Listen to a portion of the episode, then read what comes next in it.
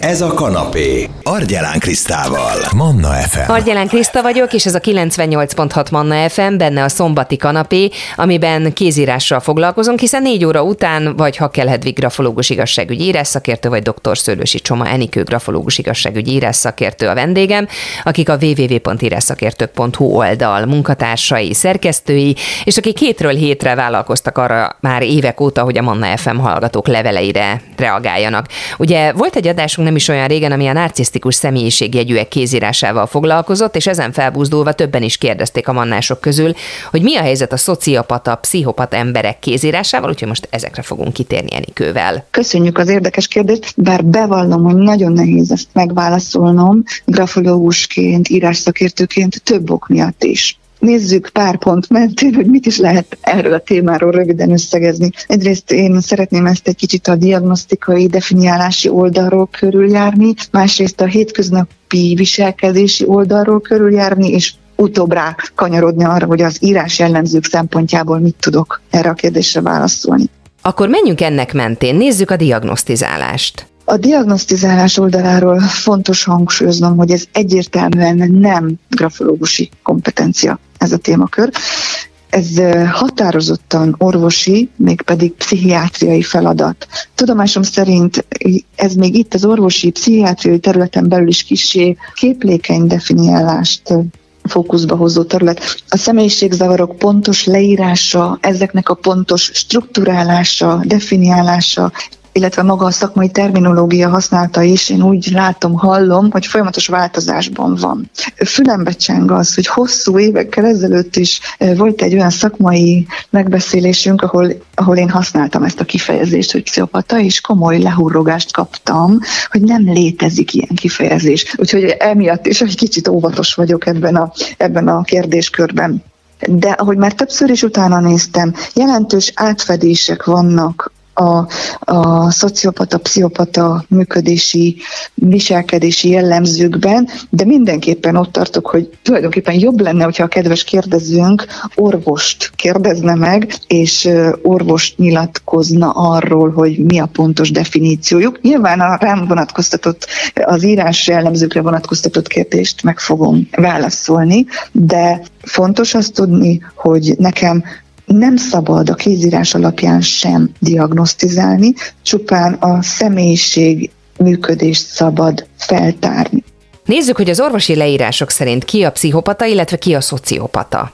Az Amerikai Pszichiátriai Társaság szakmai rendszerezése alapján én úgy tudom, hogy a személyiségzavarok jelenlegi csoportosításán belül az antiszociális személyiségzavarok közé tartozik ez az említett két csoport, tehát mind a szociopátia, mind a pszichopátia, de ismét hangsúlyozom, hogy most ebben a válaszadásban nem orvosi, hanem hétköznapi megközelítésben beszéljünk erről. Annál is inkább érdemes erről beszélni ilyen hétköznapi megközelítésben, mert azt tapasztalom, hogy manapság sajnos nem ritka, hogy ilyen személyekkel találkozunk. Ezért jó, hogyha az emberek tájékozódhatnak és felkészülhetnek a tekintetben, hogy vannak más típusú karakterek is, esetlegesen nem csak az őszinte, racionális, mélyérzésű és felelősségvállaló egyének, hanem, hanem vannak kicsit más, más emberek is. A hétköznapi élet, a hétköznapi nyelvhasználat úgy gondolom, hogy szorosan használja ezt a két fogalmat együtt, tehát a szociopata, pszichopata fogalmat, pedig valószínűleg nem teljesen ugyanazt jelenti a kettő. Ugye megint oda jutok, hogy ez erről korrekten pszichiáter szakértők tudnának nyilatkozni. Mi jellemzi az ilyen antiszociális viselkedési csoportba tartozó egyéneket egyébként, Enikő? Hogy a hétköznapi életben látjuk, halljuk, tapasztaljuk, úgy tűnik, hogy vannak közös jellemzőik ennek a két csoportnak. Ha a viselkedési jellemzőikről beszélgetünk egy picit, akkor el lehet róluk azt mondani, hogy alapvetően öntörvényű emberek az ilyen szociopátiával, pszichopátiával működők. A társadalmi normákat, társadalmi elvárásokat, a törvényeket alapvetően figyelmen kívül hagyják. Jellemzi őket, hogy nem nagyon van bűntudatuk. Jellemzi az is, hogy általában hárítják a felelősséget, tehát úgy, úgy működnek, úgy viselkednek a hétköznapokban, hogy nem ők a hibásak. Mindig más a hibás egy-egy adott szituációért, vagyis nem nagyon szeretnek felelősséget vállalni. Gyakran mások jogait vagy mások érdekeit abszolút mellőzni tudják. Ilyen határozott én központú viselkedés jellemzi őket. Ezzel egy picit azonnal képbe jön az is, hogy kevésbé érzik mások érzéseit, kevésbé tudják átérezni, hogy mások mit éreznek. Ezt ugye úgy is fogalmazhatjuk, hogy empátiájuk nincs, vagy igen, csak redukált. Mik még a közös jellemzők? gyakran erőszakos viselkedésre való hajlam jellemzi ős, őket, és mindemellett a mások manipulálásának szándéka is ott cseng ezekben a, a személyiségekben. A szociopátia szociopátia jellemzőit körüljárva még megjelenik az is, hogy ők általában érzelmileg labilisak, és nagyon ingerlékenyek, tehát könnyen indulatba jövő személyek, gyakran dükkítéréseik lehetnek, és az is jellemezheti őket, hogy nem igazán tudnak szeretni, nem tudnak mély kötődéseket kialakítani.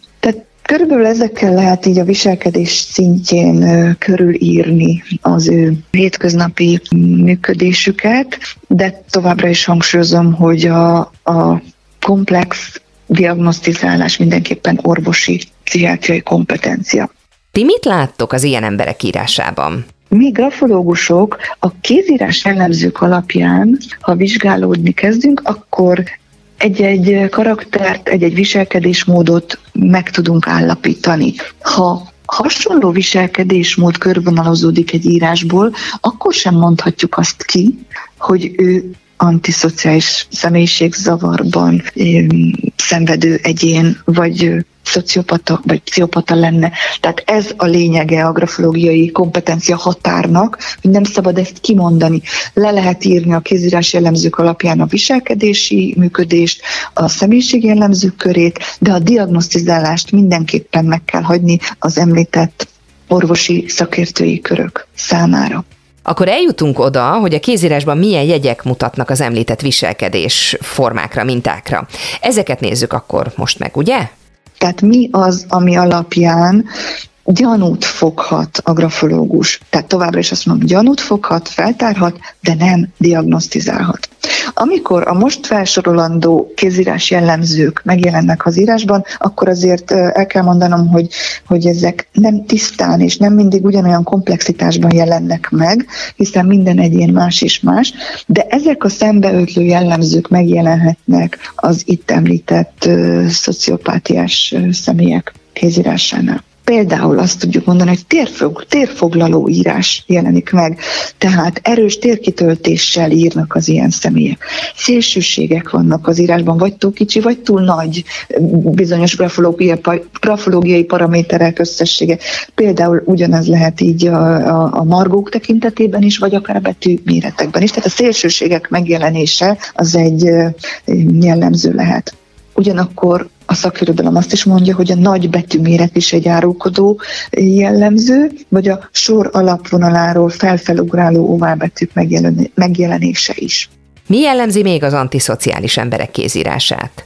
Jellemző lehet rájuk a díszítettség, a kötetlenség, az erős nyomaték, jellemző lehet a szögesedés, az erősen szöges duktusz, az erősen szöges betűkapcsolások megjelenése.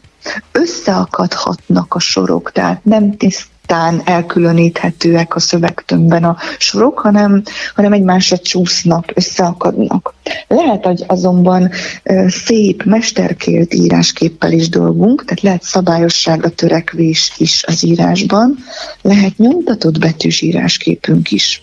Az aláírás és a kézírás harmóniájának megbomlása is egy kórjelző ebben az esetben, ami ugye azért is fontos, mindig szoktuk mondani, hogy van aláírás, amikor vizsgálódunk, és van kézírás, amikor vizsgálódunk. A kettő együtt ad információkat a grafológusnak. Ha az aláírás és a kézírás harmóniája nem áll párhuzamban, akkor az, az egy érdekes helyzet felé vezet bennünket.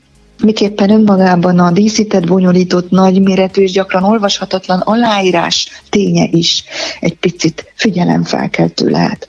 Mi árulkodhat még a grafológusnak a személyiségzavarokról? A kiemelten nagy kezdőbetűk megjelenésére is oda kell figyelnünk. Azt is szoktuk mondani, hogy a grafológusok mérnek, és a mérések például segítenek abban, hogy rögtön látjuk, hogy pulzáló ovál méretekkel van dolgunk, tehát az ovál betűk mérés ingadozása, méret ingadozása megjelenik, akkor, akkor is ez, ez ide sorolható adat lehet számunkra. Ha magasra nyúlnak a betűszárak, akár fel, akár lefelé, tehát nagy méretű alsó és felső elemek jelennek meg, az is egy fontos jellemző ebben a metrikában, illetve a magasan kitett, vagy extrém magasan kitett, szinte repülő, áthúzó vonalak. Az áthúzó vonal ugye a T betűkön, kis T betűn jelenik meg, vagy az F betűn van még áthúzó vonal, hogy definiáljuk is pontosan, hogy mi is ez, amiről beszélek. Tehát a magasra kitett vagy repülő áthúzó vonalak is ide csatlakoztatható jellemzők, miképpen a hegyes, tűszerű végvonalak is. Van még, amit érdemes ebben a tekintetben vizsgálni a grafológusoknak, Enikő, ha a szociopatákról, pszichopatákról van szó? A magyar grafológusok olyan szerencsés helyzetben vannak, hogy páros betűket is vizsgálhatnak. A páros betűk közé sorolhatók a C, az S, a G, Y, tehát a G, a T betűink, az, e, a Z betűk, mindazok, amelyek két tagból állnak. Ugye ez egy specialitás itt a mi nyelvhasználatunkban. De most, ha páros betűkben az ezzel a páros betű a páros betűk erősen modulálódnak, vagy az első betűk nagyon dominánsak, tehát nagyon erős méretkülönbség van a betűk két tagja között, az is egy fontos jelzés ebben a metrikában, miképpen itt a kiemelt erősödő nyomaték is. És a vonalszélek vizsgálata is fontos, ha nem épek a mikroszkóp alatt vizsgált vonalszéleink, akkor az is mind adat számunkra. De most ezek így együttesen, ha, ha megjelennek, akkor elég erőteljes gyanú áll fenn a tekintetben, hogy itt a személyiség épsége nem tökéletes. De nem csak ezt, hanem egyéb grafológiai pszichodiagramok és egyéb mérési segédtáblázatok alapján is igyekszünk a, a pontos leírásban magunknak segítséget nyújtani, de továbbra is azt mondom, hogy a, a személyiség kép leírásánál megáll a grafológus, és nem mondja ki ezt a bizonyos diagnózist, amire a kérdés irányul, hogy milyen a, a pszichopata vagy szociopata ember írása. Mit tudsz még összegzésül ehhez a témához mondani? Hangsúlyozom azt is, hogy a grafológia nem szótárszerű, tehát nem az egyel egy jelentés elve alapján dolgozunk, tehát amelyeket, amely jellemzőket itt most felsoroltam, azokat nem szabad egyedileg egyénileg kimazsolázni egy-egy írásból, és semmiképpen nem szeretném a hallgatókat arra biztatni, hogyha egy-egy ilyen jelzést, például a díszítettséget megtalálják valakinek az írásában, akkor ők ebből messze menő következtetést vonjanak le. Talán mindig érzik a kedves hallgatók a, a mondataimból ezt az óvatosságot, amely azért van, mert a, a feltárt sajátosság, összesség értékelése mindig egy, egy bonyolult értékelési folyamat nyomán lehet csak stabil és megalapozott, amelyhez hosszú évek gyakorlata, tapasztalata szükséges. Köszönöm tehát a kérdést, ezt tudtam válaszként megfogalmazni. Nagyon szépen köszönöm. Dr. Szőlősi Csoma Enikő grafológus igazságügyi írás szakértő volt a beszélgető partnerem, és több hallgatónk is érdeklődött, hogy a szociopata, illetve a pszichopata emberek kézírására mi jellemző, vagy milyen jegyek utalhatnak arra, hogy valamilyen viselkedési zavar van a háttérben. Úgyhogy persze Enikő kihangsúlyozta, hogy nagyon-nagyon fontos, hogy orvos diagnosztizálhat, a grafológus nem mondhat ilyet ki senkiről, még a meglévő jegyek alapján sem, de azért nagyon érdekes és nagyon izgalmas volt ez a mai adás, és ami természetesen visszahallgatható a Manna FM podcast felületén, lehet iTunes-on, vagy akár Spotify-on is későbbiekben is keresni. Manna, ez a kanapé, Argyelán Krisztával. F.